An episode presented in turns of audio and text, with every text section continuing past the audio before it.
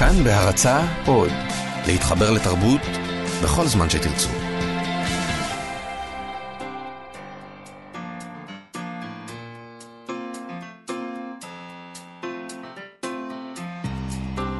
מה שכרוך, עם שירי לב-ארי וענת שרון בלייס.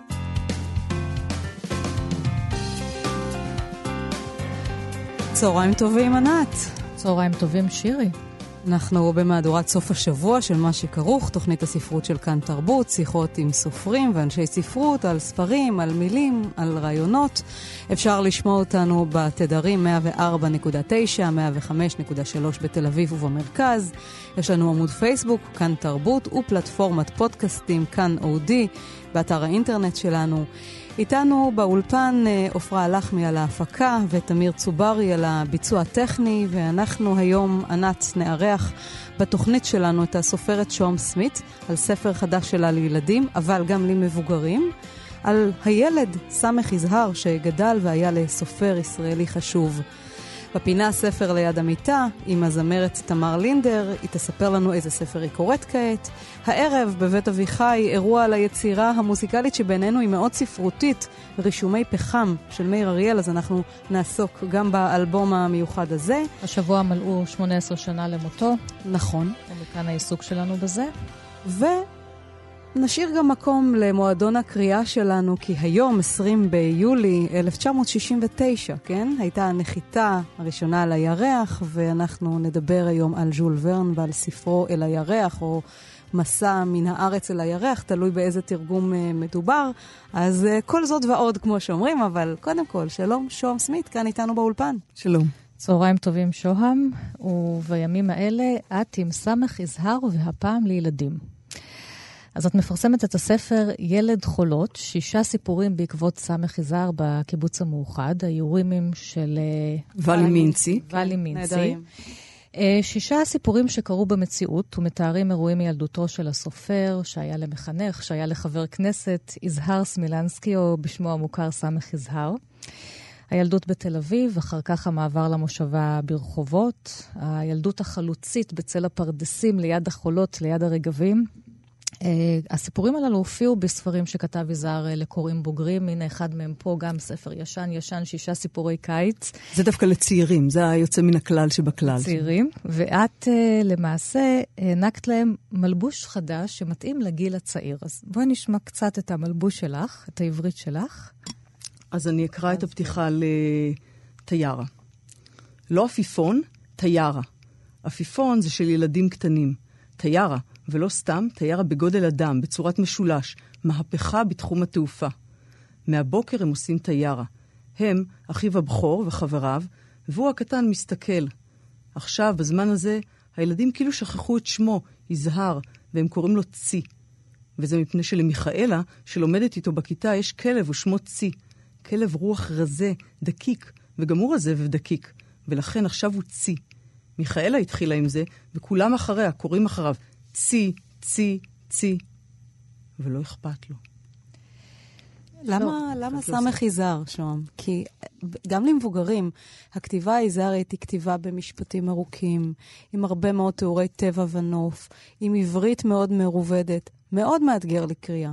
איך את לוקחת את זה? למה דווקא הוא? הוא מאבדת את זה, שומרת על הרוח שלו ועל העולם שלו ומעבירה את זה לילדים. אז צריך להגיד שהיה כאן איזשהו תהליך שבעצם התחיל מרצון של המשפחה, של משפחת סמילנסקי ושל סמינר לוינסקי, שבו אה, יזהר לימד במשך שנים אה, ארוכות. אה, לכתוב ספר, בעצם הפנייה הייתה לכתוב ביוגרפיה לילדים על סמך יזהר. ואחרי שהגעתי למסקנה, בעקבות הדברים שאמרת, שגם ביוגרפיה לילדים על סמך יזהר זה לא בדיוק הדבר הנכון.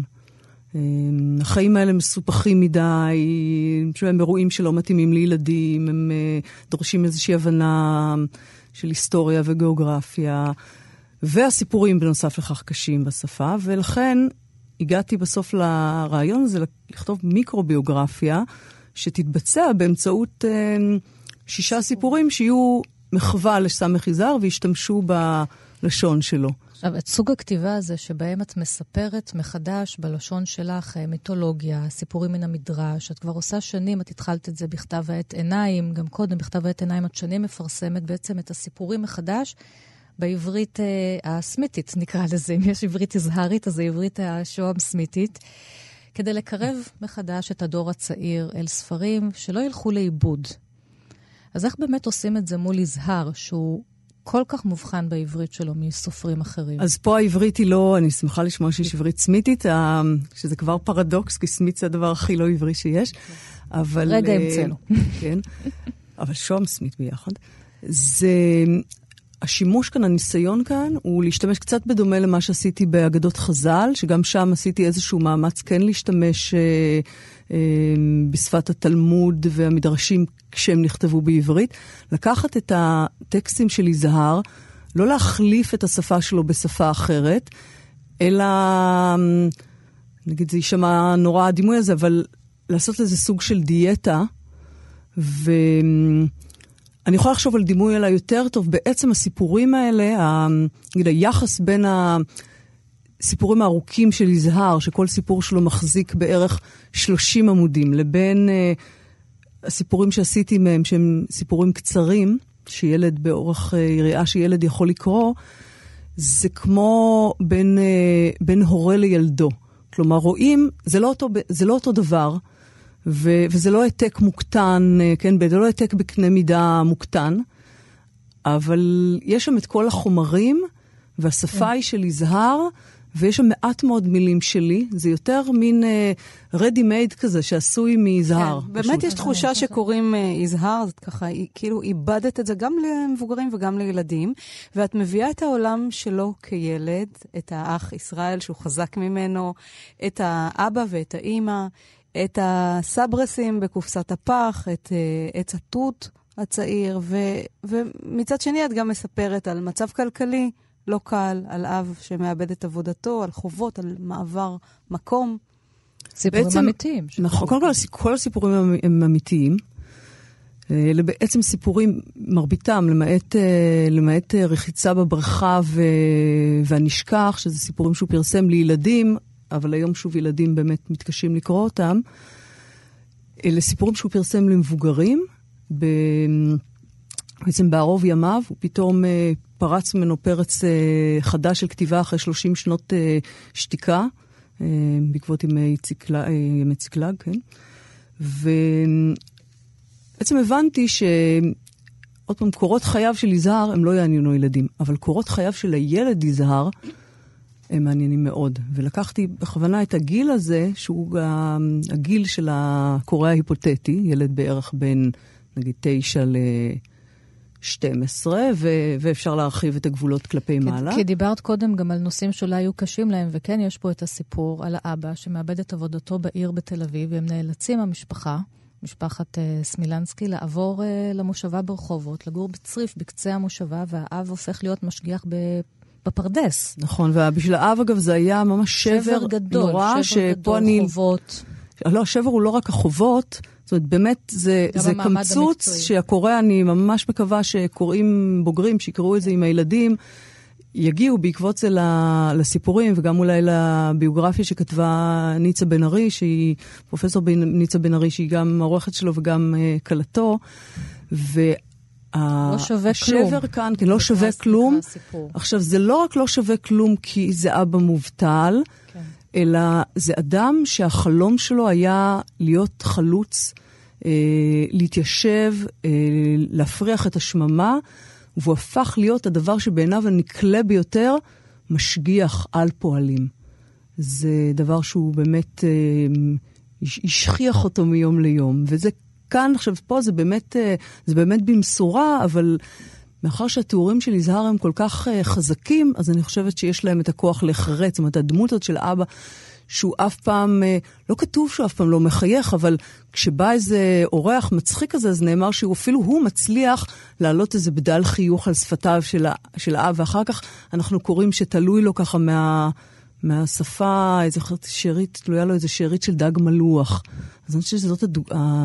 התמונה הזאת שנשארים איתה. עכשיו, בביוגרפיה של יזהר וגם בכתיבה שלו יש הרבה חומרים שכמו שאמרת, לא מתאימים לילדים, כי הוא היה באמת כותב מאוד ביקורתי עוד בזמן אמת על מלחמות ישראל, על מידת uh, צדקתן, אם זה בשבוי או בחרבת חיזה, ואם זה בימי ציקלג. מה עושים עם הפרק הזה? מיד אחרי מלחמת העצמאות צריך להדגיש, אותה מלחמת כן. אין ברירה, שבעקבותיה קמה המדינה, והוא מיד מקטרג עליה כן, הוא זיהה, כן, הוא זיהה את העוולות האלה, נכון. כן. עכשיו, זה היה, אני, קודם כל, אם הייתי כותבת ביוגרפיה לילדים, אני הייתי מכניסה את הדבר, זאת אומרת, זה היה בעיניי הדבר הכי חשוב דווקא לספר. כן. רק הקושי הוא איך לספר דבר כל כך מורכב לילדים שלא יודעים כלום, שאפילו מימד הזמן שלהם הוא עדיין לא, לא מגובש. אה, זה לא מתוך רתיעה לא לספר את הדברים, אני... עכשיו, הדברים מסופרים באמת בתמציתיות, ו... וביקשתי מניצה וישראל, כבני, כי רציתי שגם יהיה כאן איזשהו חותם של בני המשפחה, והם מספרים באחרית הדבר. אה, ככה בקיצור על חיי זר, וגם על ימי ציקלג, וגם על חיר בת חיזה והשבוי. אה, וגם על החוק להגנת הצומח הנחמד. כן, על היחס שלו לתושבים, לשכנים הערבים, הפלסטינאים שגרו פה, והם גם כן הקורבנות של המלחמה. וחשוב לציין שדוד בן גוריון לא נבהל מן הספרים, נהפוך הוא. הוא הכניס נכון. את uh, יזהר לרשימה שלו לכנסת, אפילו בלי לומר לו.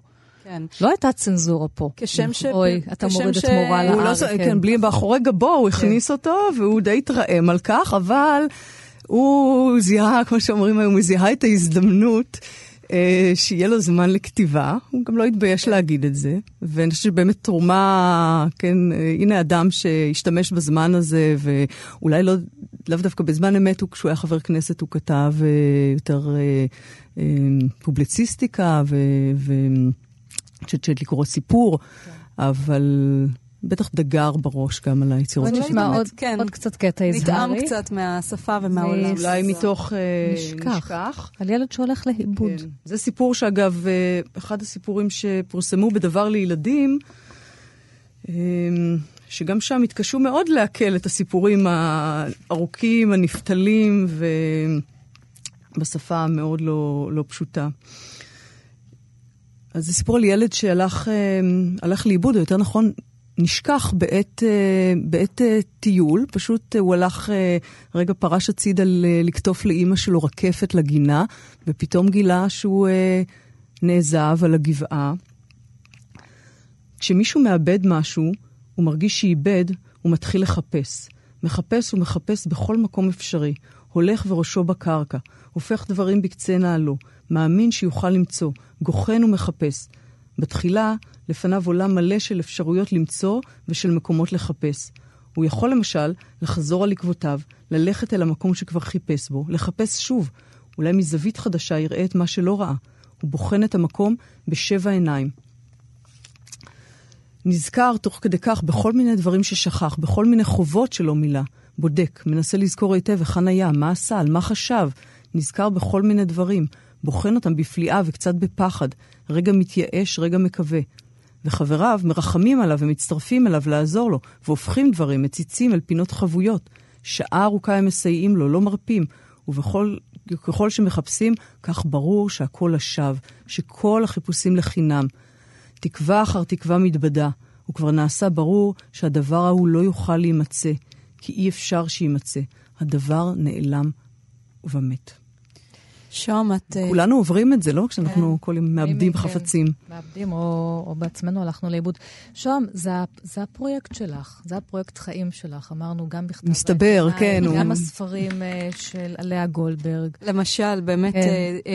uh, דודה לאה מאת שומי, שמספר עליה, גם יקינטון, סיפור נכון. של חברות ושיר. וגם הצגה שכתבתי בעקבות זה. ו... וגם על אסטריד לינגרן, בדיוק, על אסטריד לינגרן, השוודית. הכותבת של בילבי. אז זה ממש... לקרב בחזרה את הספרי ילדות שלנו, או לקרב חומרים שמבוגרים קוראים אותם, כמו מדרשים, כמו סיפורי תנ"ך, כמו סיפורי מיתולוגיה, לקרב אותם אל הגיל הצעיר. כי אחרת מה? אחרת...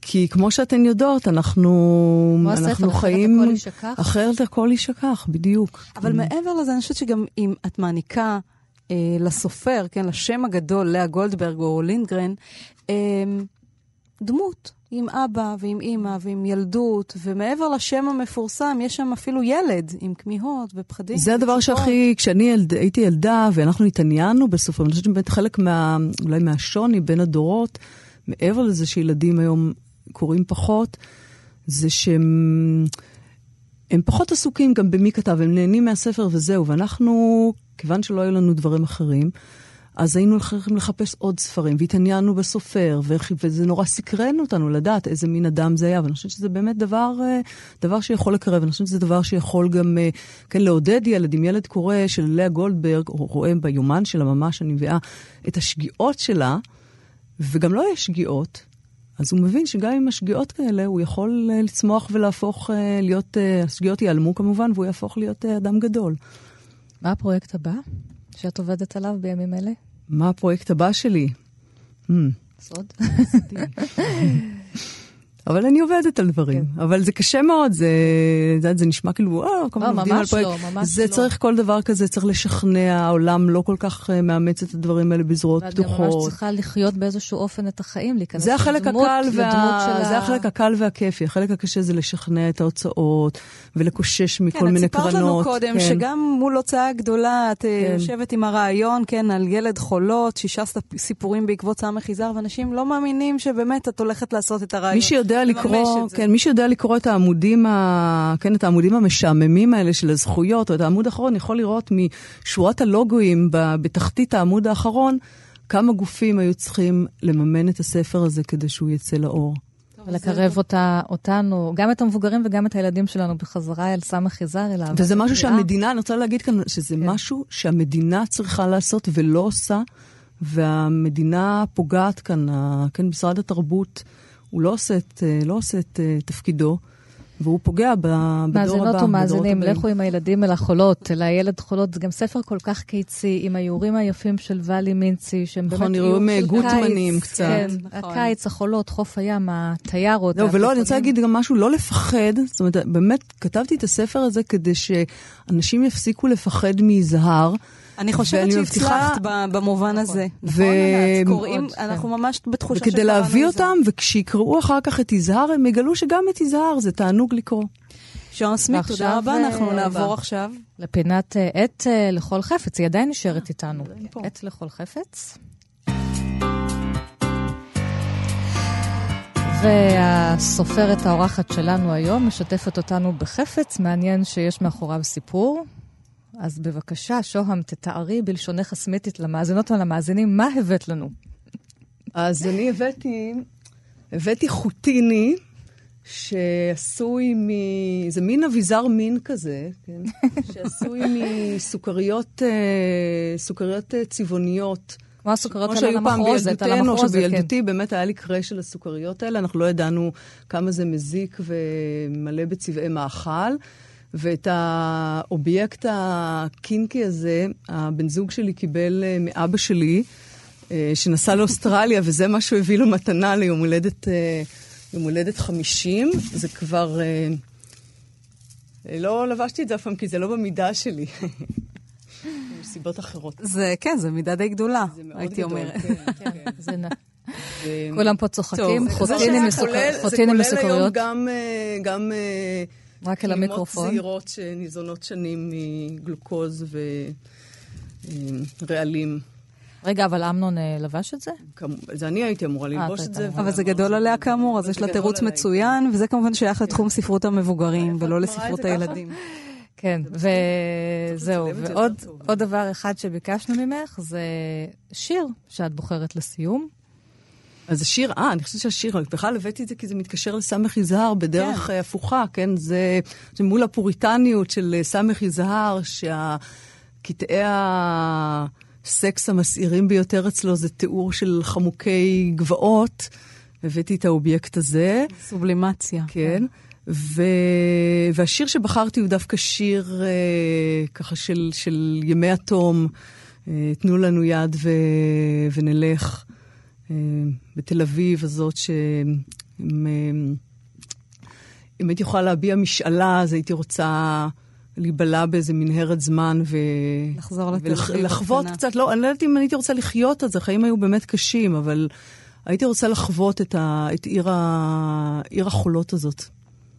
אז אה, שלום סמית, תודה רבה לך על השיחה הנהדרת הזאת. תודה. נשמע את השיר שבחרת. ותיתנו לה יד ללכת mm-hmm. עם החולות. הספרים שלך.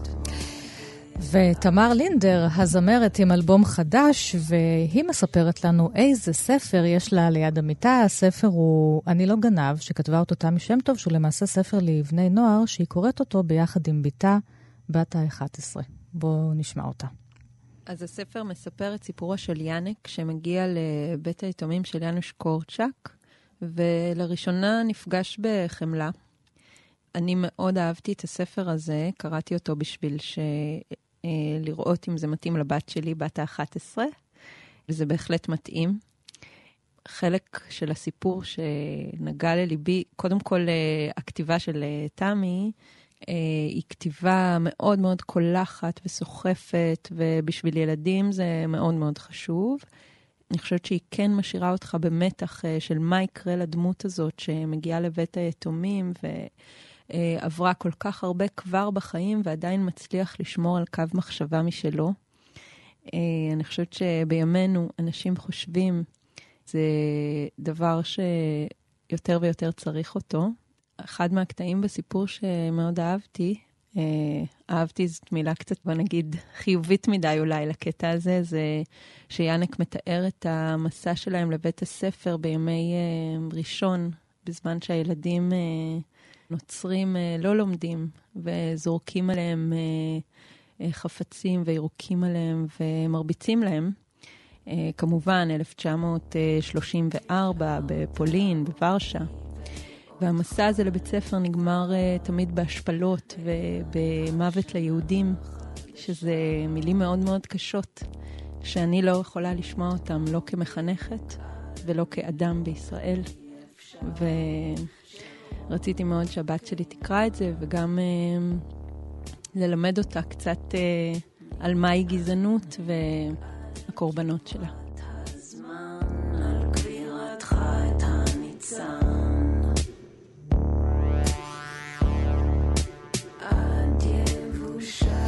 בשיר הזה, צייד, אה, תמי, תמר לינדר מזכירה את מאיר אריאל באחת השורות, ועוד מעט מאיר יהיה איתנו בדרכו. מאיר אריאל, שלשום מלאו 18 שנים למותו של מאיר אריאל, והערב התקיים בבית אביחי אירוע לזכרו המוקדש לאלבום רישומי פחם שיצא ב-1996. את האלבום הזה מאיר אריאל פחד להוציא, ואז הוא אמר לעצמו, אני חייב להוציא אותו, וזהו, להוריד את זה מסדר היום. הוא ביקש לחלק את השאלות שלו עם זולתו. הוא קרא לאלבום הזה אלבום של ד' אמות. זה היה אלבום חברתי שבז לכל צורת, של... לכל צורת שלטון ולשיטה עצמה. אלבום שיש בו מבט קודר על האדם בעולם. והוא נפתח עם שיר סיוטי על חיית הברזל שמילותיו לקוחות מספר דניאל, בו חוזה הנביא את השמדת העם.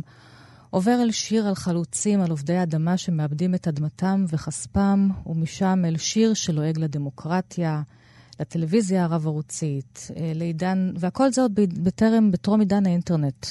שירי, והכל אבל בלשון האריאלית. דיברנו על הלשון האזהרית ועכשיו הלשון האריאלית. שלום אה, אייל תלמודי, המוזיקאי שנמצא איתנו באולפן.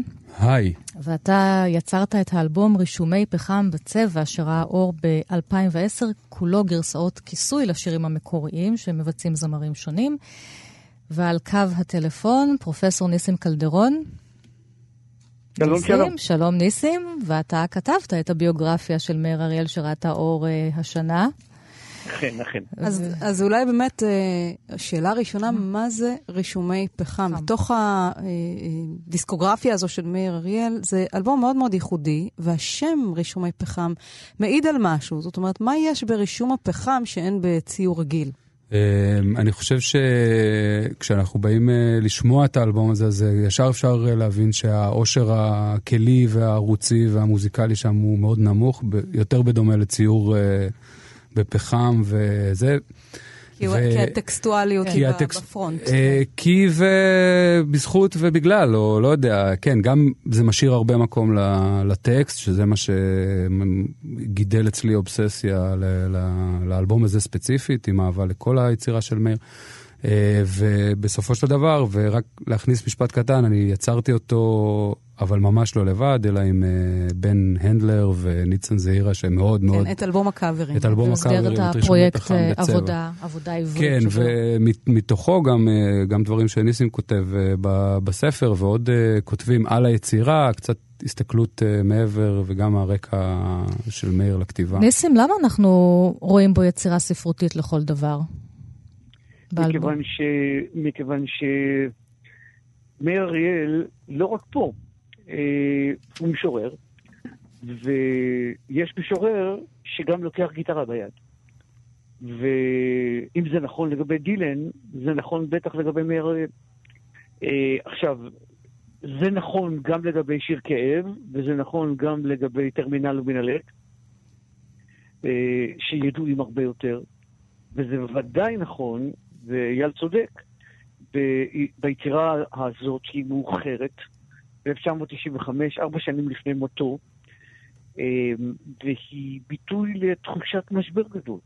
זה, זה, כן. והמימד המילולי מאוד חזק, אבל דווקא אני אחזיר את הכדור לתחום של אייל, דווקא לכן יש פה המון מוזיקליות. המון. יש פה קטעי, ש... קטעי נגינה yeah. בלי מילים, דווקא yeah. אחרי הטקסטים הכל כך חזקים שמושפעים מנבואות חורבן, כן? נכון. Uh, מחזון דניאל ומספר כמו 1984 של אורוול, זה, זה, הטקסטים כן. הושפעו מטקסטים, ובתוך זה יש קטעי נגינה ו... שהוא כן. רק מנגן, הוא קורא לזה ניגון. הוא קורא לזה מילים. ניגון. והוא, אה, והוא נותן, ולניגונים האלה יש שמות, והם מאוד מתקשרים לאווירה המוזיקלית הכללית של, ה, של האלבום. אה, וגם, ואולי, ושוב, בזכות הריבוי של הטקסט, אז גם במיוחד שבאים לבצע את זה שוב פעם ונכנסים לרזולוציות היותר אה, צפופות של בוא תגיש טקסט כזה ארוך, אה, מפורט, נגיד לשיר בשיר מונח כמו שש מושזר. שימו כן, לב לריבוי ה... הישר מהתנ"ך. למשל דברים כאלה, אז אז מאיר גם פותר את זה בצורה מוזיקלית מאוד מעניינת, ובעצם אה, הוא המקור של הכתיבה, והוא, ו, ולבוא ולנגן או לשיר ולעבד ולבצע מחדש, זה אתגר מוזיקלי לא פחות מאשר uh, פשוט לקרוא את הטקסט. אבל אפרופו טקסט, אה, ניסים, השפה האריאלית היא שפה שמורכבת מכל כך הרבה רבדים, גם מקראית, גם משנאית, גם תלמודית, גם ישראלית. הכל, הכל כאן... וגם סלנג. סלנג, כן. אחד השירים הכי יפים ועמוקים במחזור הזה, נקרא סכטו אפס. עם השטג שלוש, כן. ואת יודעת למה הוא קרא לו? הוא אמר, אני רוצה שמי שישמע אותו יגיד סכטו. הוא הוריד את הכף. למה הוא מתכוון? בדיוק. הוא גם הוריד את הכף, כי הכף נשמעה לו כאילו לא עגולה. הוא אומר, זו מילה שצריכה להחליק, סוכטו. תשמעי, כשאנחנו כועסים, כולנו מורידים את הכף. כף הכעס. תקופת המתכת, עידן הברזל, מזכיר לי חיה מחזון דניאל. חיית המתכת, חיית הברזל, כל כך דומה שאני מתבהל. אז אולי אני, אני אדלג רגע ואני אקרא את אחד הבתים בהמשך. אה, הוא כותב... בשנת אה, אחת, איזה כן. בית את רוצה? אני כותב, ככה, ככה, רגע, גורסת, דורסת, הורסת, הודקת ומשווקת את זה כחופש דיבור, מוצצת ויורקת, משתמשת וזורקת עצם לתחקירני זכות הציבור. קרניים שולטות רחוק, עיניים בכל מקום, פה לא מפסיק ללהג, אומרת מה לרצות, מה לחשוב, מה להיות, מה לעשות ואיך להתנהג. והמונים המונים, חצי אוטומטי, הלומי פטישוני כסף, סמויים, רצים רצים, מפוקדי ריצודים מהבהבים, עטופים במגילה. של תנאים וזכויות, מסוממי קדמה והתפתחויות, לעבוד בלי דעת ולשרת, לשמש ולשמן. את חיית אה, המתכת, חיית אתה זוכר את הכל בעל פה, יאללה, נו, חוזר אחרייך, יש לי אובססיה כן. ארוכת, אה, אני גם חוזר עכשיו, אני בא עכשיו מחזרות לאירוע של היום בערב, אז אני גם, זה ממש טרי, אבל... אבל זה, זה מה שנגיד אני בתור... הלומי קדמה והתפתחויות. אה, נכון, זה, זה, זה כאילו, זה מה שאצלי כאילו בחוויה של המאזין, שדווקא באמת אה, גם הפעילות המוזיקלית יותר בתחום האינסטרומנטלי, או אפילו פופי בחלק מהזמנים וזה. פה המוזיקה היא כל כך מוטמעת בטקסט, וה, והמנטרה פשוט uh, חייבת להישמע אצל אנשים. אה, הנה, אנחנו, אנחנו שומעים את ברי שר, זה הגרסת כיסוי. כן. זה רישומי אה, פחם בצבע. רישומי פחם, אה, כן, שמענו קודם קצת את מאיר אריאל, אנחנו נשמע אותו בסוף השיחה. הוא גם מגיע בסוף השיר הזה. כן. עכשיו, כל האלבום קאברים הזה, באמת ליד כל שיר, יש רשימה של אנשי ספרות, של הוגי דעות, של פילוסופים. רשימות מקסימות לא פחות מן השירים. ממש יצרתם פה איזשהו ספר. כן, זה ממש החזון של ניצן. כש, כן. כשאני באתי אליו עם החזון או עם העניין המוזיקלי, אז uh, הדבר הראשון, קודם כל הוא מאוד, uh, מאוד תמך והביא לזה שזה יצא וייראה ככה, והיה לו ברור שה... שהדבר הזה חייב לצאת עם האיורים והציורים של מאיר, שנותנים באמת את האווירה לדברים האלה, הם גם מתקופות דומות, ו... והטקסטים, ההתייחסויות, זאת אומרת, אנשים, אה, אנשים שיודעים דבר או שניים וגם uh, יש להם מה להגיד. וגם ניסים, אתה ביניהם. איך, כן, כן. מתי נולדה לך האהבה הזאת שאחר כך הלכה אל הכתיבה של הביוגרפיה למאיר אריאל? כי אתה הרי איש ספרות. היא נולדה מזה שאני בכלל התחלתי להתעניין מה קורה לשירה היום. ושמתי לב שהשירה לא נמצאת רק במגרש של השירה, שאני מוצא שירה גם אצל הזמרים כותבים. וזה גם בשירה, שנכתב, גם בשירה שנכתבת היום. אה, בעיניי תהל פרוש, שכותבת טקסטים, ודודו טסה, שמוציא טקסטים מולחנים, הם שם משוררים. כן. ואז חשבתי מה המקור של כל זה. ובעיניי, אני חושב שבעיני כולם, מאיר אריאל הוא האב המייסד של הז'אנר הזה. כן. בעברית. כי לפני כן היה הזמר העברי, שבפירוש לא היה שירה, היה בפירוש פזמון. כן. אני עוד רוצה אה, רגע, ניסים, לשאול אותך על השפה של מאיר אריאל, כי כן. הגדרת אותו כמשורר, ואתה גם כותב את זה בספר שפרסמת. אני כן. ראיינתי את מאיר אריאל בסביבות 1994, לדעתי הרעיון הזה מופיע אצלך שם ברשימת כן, המקורות בספר, ו- והוא דיבר אז על המושג יש תורם. לדעתי הוא, עבה, הוא בישל את הרישומי פחם, כי זה היה זמן קצר אחרי שיצא זירי קיץ, ואחרי שנה או שנתיים כבר יצא רישומי פחם. והוא כן. דיבר איתי על היש תורם, על הקריאה הזאת, בהקשר של השתלת איברים. כי גם ברישומי פחם יש לו שיר, שמעתי שאת כן. נמצאת בהמתנה להשתלת לב, כי הבחורה הרי אין לה לב, היא פגעה בו. אז אפרופו, אה, הוא, הוא אומר, יש תורם, יש פער כל כך גדול, ככה הוא שומע את זה, האוזן המילולית שלו שומעת, בין קריאת השמחה, יש תורם, לבין מה שנמצא מאחורי המילים האלה, כי מישהו מת. זאת אומרת, אחד הולך לחיות, מישהו תורם, תורם, ומישהו תורם אתה, זה אתה מת, מישהו אחר. בדיוק, ו- ולהגיד יש תורם זה ככה נשמע קצת אקטיבי יחסית לאדם מת, כן, תורם.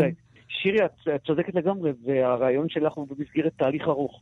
אה, קודם כל, ירשימי פחם בכלל התפשטו לאורך הרבה זמן, והיו להם הרבה גרסאות, והגרסה הראשונה נכון. הייתה הופעה בתיאטרון נטו של מאיר אריאל, בהצגת יחיד, שנקראה יש תורם. זה הנוסח הראשון.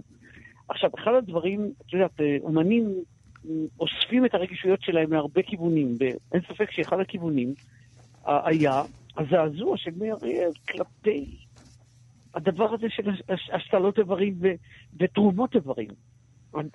אנחנו לוקחים מאדם את חייו, ואנחנו מעבירים את חייו למישהו אחר. עכשיו, השאלה אם אנחנו לוקחים את זה כבר מאנשים מתים, פחות עניינה אותו, אבל יותר עניין אותו התהליך הזה, הוא שואל האם זה לא ביטוי שכאילו המדע מביא אותנו למקום חדש, כן, אבל מצד הקדמה... שני יש בזה משהו מבעית, משהו מפחיד. עכשיו, חשוב לי להגיד שבכל הנושאים שמועלים כאן, כולל הנושא של המיכון וחיית הברזל, מאיר אריאל איננו מציג, ב, לדעתי, ברשומי פחם עמדה, מציג התלבטות. וזה שאת uh, ראית uh, את הדרך של ההתלבטות הזאת, למשל, לצד זה שהאדם נמצא בתוך מערכת של מיכון ושל, אה, אפשר לומר, fake news. מאיר אריאל ידע את זה לפני שהמציאו את המושג הזה, ושל חיות ברזל אה, אינטרנטיות. כן, לכן הוא עשה את אה, מסע הבחירות של מאיר אריאל, כן. זה fake ה news שלו. אבל באותו מחזור יש גם את השיר הנהדר, האדם אינו אלא. נכון, חתיכת בוץ. הוא אומר, האדם אינו אלא חתיכת בוץ, אבל מה? מתוחכם. כן. חתיכת בוץ עם מוח. אנחנו חתיכת בוץ, אבל אנחנו מתוחכמים. ובתוך כן, הבוץ הזה, אבל יש את השיר... הוא לא מוותר על התחכום. בתוך הבוץ הזה, אבל יש את הרוח ואת אחד השירים שאני מאוד אוהבת, הבאס בבלונה, ביצת בבל הזאת, שהיא כן. בעצם השיר על הקיבוץ. כל הכאבים מלבינים... זה, כל, כן. כל הכאבים נפתחת. מלבינים בכותנה הנפתחת. בכותנה הנפתחת. ענן שחור גדול עולה במערב, עולה במערב. וגם... גם, אה, אין אונים. כן, אנחנו, אנחנו ביחד כולנו, כן. בסוף רצית להגיד קודם אבל משהו על אייל. המשבר, המשבר הכלכלי של האנשים שבאו להפריח פה את השממה והפריחו את השממה, כן. וכל אחד עם המשבצת שלו, ועכשיו אף אחד לא רוצה אותם, וכולם אומרים כן, שלא. מגיע להם כלום. משבר הקיבוצים. כן, מאיר לחלוטין גדל שם, ובאותה נשימה, זה גם כמו שניסם אמר על ההתלבטות, הוא מציג את הסיטואציה בדמוקרסי, שהדמוקרטיה מתפשטת ומזנה את עצמה לכל מיני כיוונים. ואז מה האופציה? כן. דיקטטורה או זה, אפילו לא, אפילו לא מעלה את האופציה, הוא רק אומר, דמיין שאתה, דמיין שאתה עובר עכשיו בחלום למשהו אחר, אתה רוצה, אבל אתה לא יכול לחזור לזה, אתה יכול, אתה רוצה משהו אחר. אז, אז אנחנו... זה באמת אה, ערימה של שאלות שחלק כן. מהם אה, ננסה לענות הערב אה, כמו שאמרתי בפתח הדברים, זה אלבום שהוא ביקש לחלוק איתנו את השאלות, רישומי פחם, הערב יש אירוע בבית אביחי. כן, נזכיר את האומנים המבצעים בקצרה. בקצרה. יהיו רביד כחלני, מאיה בלזיצמן, יונתן פיינגולד, עדי רנארט, מתן... כן. מתן המתופה. מתן המתופה.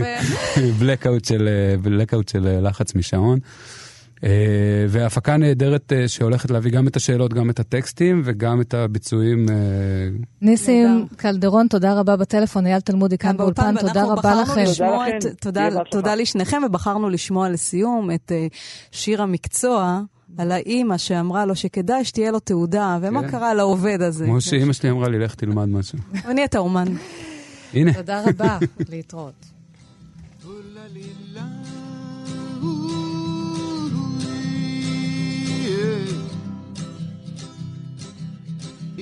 חזרה ואמרה וחזרה, כשנמאס לי לשמוע מה שלא יהיה ועל כל צרה, לך תלמד מקצוע. אמא סיפרה שאימא שלה סבתא הייתה אומרת... מה בחור יפהפה שכמוני עושה במקום כזה עד אה, בין, נכון? בין חמש לשמונה. את מתכוונת על הירח. כן, על הירח. אז זהו, אז באמת אנחנו... ה-20 ביולי, יום הנחיתה על הירח בשנת 1969, ומה יותר מתאים מלחזור אל ז'ול ורן ואל ספרו מן הארץ אל הירח, שבו תוכנן טיל שישוגר אל הירח באמצעות תותח בשנת 1865. זה נפתח, אז קודם נשמע את השיגור, בבקשה. 10, 9, ignition sequence start. 6, 5, 4, 3, ו... בני ציפר. שלום. בני, איתנו על הקו? נחתת? נחת מהירח.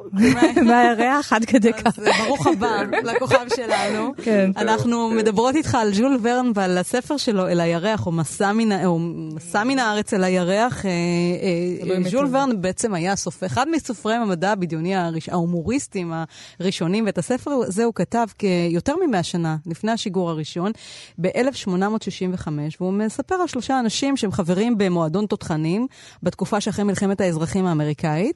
נכון. והם בונים תח... בעצם תותח ענק שפונה אל השניים. מתוך זה שמשעמם להם, שנגמרה המלחמה ואין כן? מה לעשות, אז הם מתכננים משהו אחר. מתכננים להגיע לירח, אז באמת, איך אתה, שעברת עכשיו לגור קצת בטבע, נכון? כן, נכון. עזבת את העיר. שדות יזרעאל לגלבוע.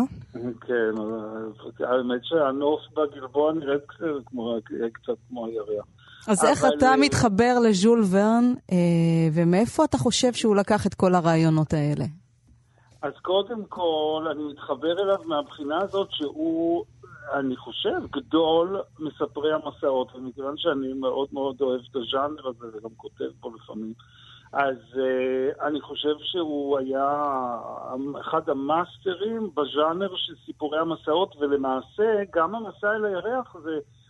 אה, נכנס לתוך הז'אנר הזה כשהוא הבין שבזה הכוח שלו, כי הוא, הוא כתב הרי, ז'יל ורן אה, ניסה המון המון דברים לפני שהוא הגיע להיות ז'יל ורן שאנחנו מכירים. כלומר, הוא כתב אופרות, הוא כתב אה, מחזות, עשה כל מיני דברים מוזרים שלא הצליחו בכלל, עד שהוא נתפס, פתאום הוא הבין שזה הדבר שהוא הטוב. אה, אה, מסביב לעולם ב-80 יום, והמסע בכדור פורח, הוא הבין שזה מה שרוצים, זה מה שהוא צריך, זה השליחות שלו לאנושות. ובתוך זה הוא גם, אה, זאת אומרת, הוא הכניס גם את המסע אל הירח, כי בעצם הספרות של המסעות של המאה ה-19 הייתה ספרות ש, שהיה, שניסו באמת להיות, שהסופרים שלה ניסו להיות באמת רציניים, כלומר לתת... אה, להדריך אנשים איך לנסוע לכל מיני מקומות, תוך כדי הייתה, שמספרים. היא גם הייתה ספרות מאוד קולוניאליסטית. עכשיו, אה, בני, הספר כן, הזה עמוס תיאורים טכניים ומתמטיים, גם תכף נראה מה קולוניאלי פה בענייני הירח. תיאורים טכניים ומתמטיים, לא בטוח שילד יבין את זה, אם כי בן הזוג שלי נשבע לי שהוא קרא את הספר הזה בשקיקה כשהוא היה ילד. אני ראיתי פה איזה כמה מספרים מתמטיים, אני זוכרת שסגרתי אותו ונבהלתי. כן, נכון. אה, ומפתיע לגלות שחלק מן החישובים שלו, וכל מיני מאפיינים ממש דומים בסופו של דבר לתוכנית נכון, של אפולו, נכון, שכולל הוא... המראה מפלורידה. אז היה לו ממש חוש עתידני כן, מאוד מפותח. כן, היה לו, הוא היה די מדויק, זאת אומרת, הוא נעזר בהמון, אה, בהמון אנשים שאמרו לו, כלומר, הוא היה רציני מאוד. הבנתי שהוא היה ממש מלקט פיסות מידע, יושב בספרייה הלאומית של אה, בפריז, כן, ואוסף כן, אינפורמציות והוא... מדעיות, ומרכיב נכון, אותן. נכון, הוא היה בקשר עם, עם, עם מדענים ועם סופרים, והוא, ועם, אה, והוא קרא, באמת קרא המון המון המון אה, חומר לפני שהוא כתב. כמובן שהיו לו טעויות, כלומר הוא לא חישב את כל החישובים הנכונים, אבל כן הוא היה מאוד רציני בדבר הזה, והראיה היא שבאמת הרבה מה... אה, כלומר, קודם כל, כמה מכתשים בירח קרויים על, שם, על שמו ועל שם הגיבורים שלו וה, והספרים שלו. יש ממש, גם, גם אותו לקחו ברצינות, האסטרונומים ה... לימים, כי הוא, הוא, הוא היה אבי בעצם...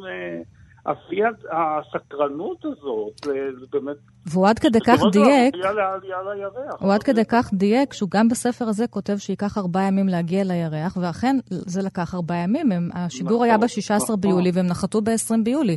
עד כדי כך כן, זה פשוט דברים... נכון, uh... אגב, גם הדמויות ברומן הזה, זאת אומרת, אחד, לפחות אחד מהם, מבוססת על דמות uh, אמיתית, שזה, יש מישל ארדן. כן, האסטרונאוט. אסטרונאוט, שהוא ה... ובעצם הכוונה היא בהיפוך אותיות לצלם המפורסם נדאר, שהיה, אה. שהיה גם איש שלימד אותו המון על אופטיקה ועל ויש גם עקיצות uh, קצת ככה בין האמריקאים לצרפתים בספר הזה. ברור, תראה, עכשיו, מבחינה פוליטית, לא, אסור לשכוח שז'ול ורן חי בתקופה, שהייתה תקופה ש... שבעצם הייתה תקופה של, אפשר לקרוא לה דיקטטורה, זו הייתה תקופת נפוליאון השלישי, צרפ... אה, אה, המשורר הלאומי של צרפת, ויקטור איגור, חי בגלות באיים הבריטים, כלומר ב... שם בגרנס, אסור היה לו להיכנס לצרפת. הרבה מאוד סופרים אה, היו ב... הייתה להם צנזורה מאוד חריפה. והוא עצמו לא, לא, לא רבה נחת בחייו. הוא לא רבה נחת בחייו בכלל, כי, כי הוא לא הצליח בהמון דברים. ההורים שלו רצו שהוא יהיה עורך דין, הוא היה... אז הוא ברח, הוא ברח, אה, הוא המציא סיפורי מסעות כדי לברוח מן ההווה.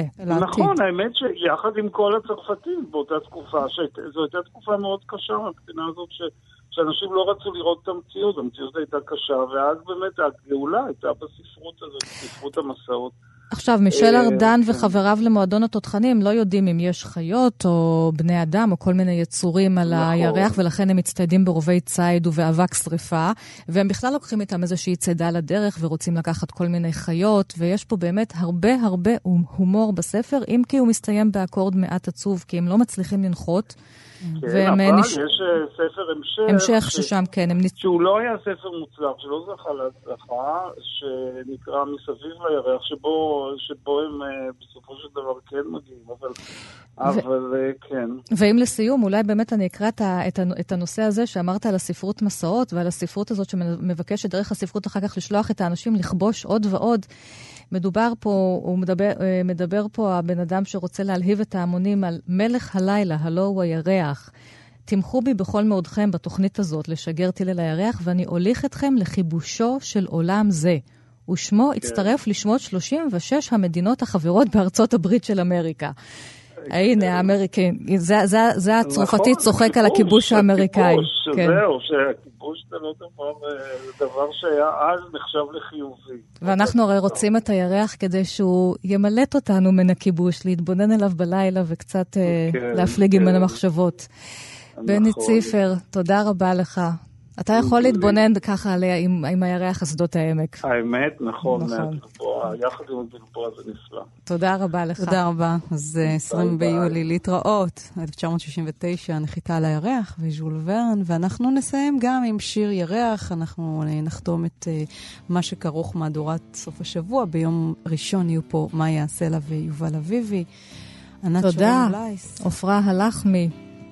ותמיר צוברי. שירי לב-ארי. להתראות. שבוע נעים.